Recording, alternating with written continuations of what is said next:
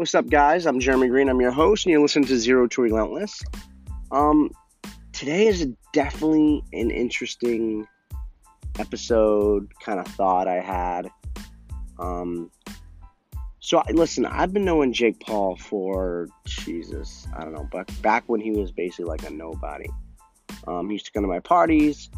He was a really nice kid. Like, he's actually been pretty pleasant every time I've ever met with him. Um, and I've just watched this kid, and I haven't seen him in a few years, but I watched this kid blow the fuck up. Like, blow up. Literally blow up.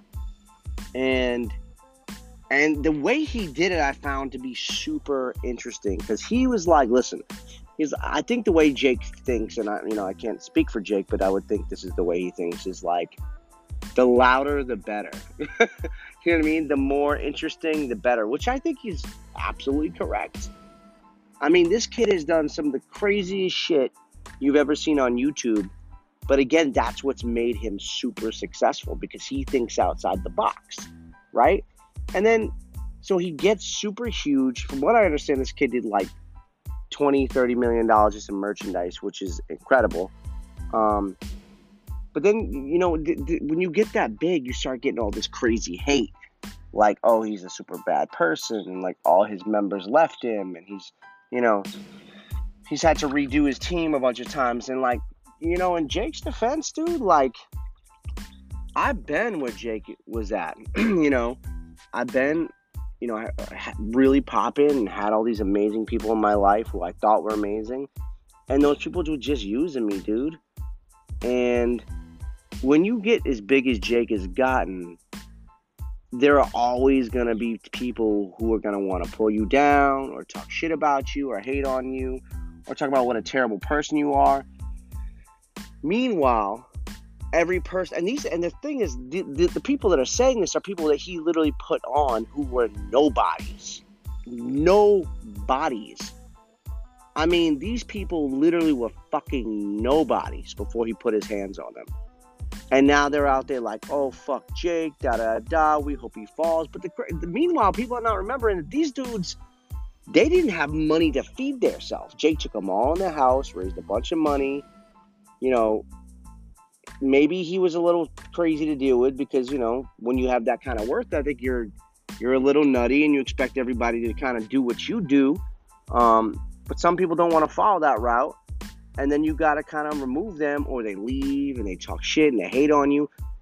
But from what I look at, it looks like this kid's a workaholic, and he, people just don't they can't keep up with him.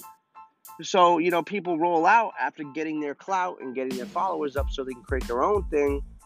And I think, you know, Jake probably feels like, damn, dude, everybody keeps like fucking hating on me and leaving me and blah, blah, blah. But Jake, you know, if you listen to this, brother, it's not your fault, dude. Dude, it's not. You know, man, people are with you for a moment, you know, and then they leave. That's just what they do. Um, I think the kid's brilliant, dude, and I think he's done a really good job at making people have careers. Uh, there's probably 20 people that have careers over this kid, literally, and, made their Instagram accounts huge, and now those same people are out there hating on him. But like, yo, when you get that big, there's always people who want to pray for your downfall, man. And I think the moral of this story is like of this conversation is like always think outside the box because what he did clearly worked. Um, he made his he made his content interesting. He did things that were fucking crazy that got your attention. He really grabbed your attention. But on top of that, remember when you do get to that Jake Paul level, there are going to be people who are going to cut you and cut you deep and it's going to hurt. So you got to prepare yourself for that. You got to prepare for that rise because when you get to the top no matter who you are, there are always people that are going to try and kick you down. I promise you it happens listen, I, I, I live in a giant ass mansion. you know, Kylie Jenner was hanging out the house, Tyga was hanging, all these huge rappers, and all these people were using me. And then when I left the company, it was like crickets. Everybody made it, you know, try to make me look like a fucking dickhead. Um, when I was the only one trying to put everybody on.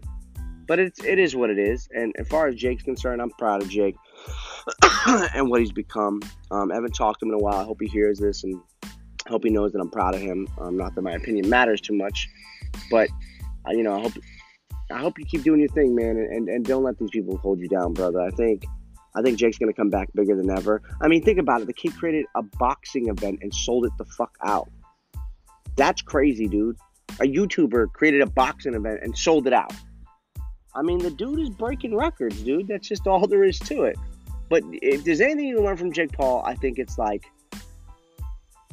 you know, think outside the box and make yourself as loud as possible. Don't be a douche, but definitely make yourself as loud as possible. Be the, you know, grab people's attention, dude. Anyways, guys, I thank you guys for tuning in. Um, you're listening to Zero to Relentless. I'm your host, Jeremy Green. Please subscribe. Please share this to all your friends.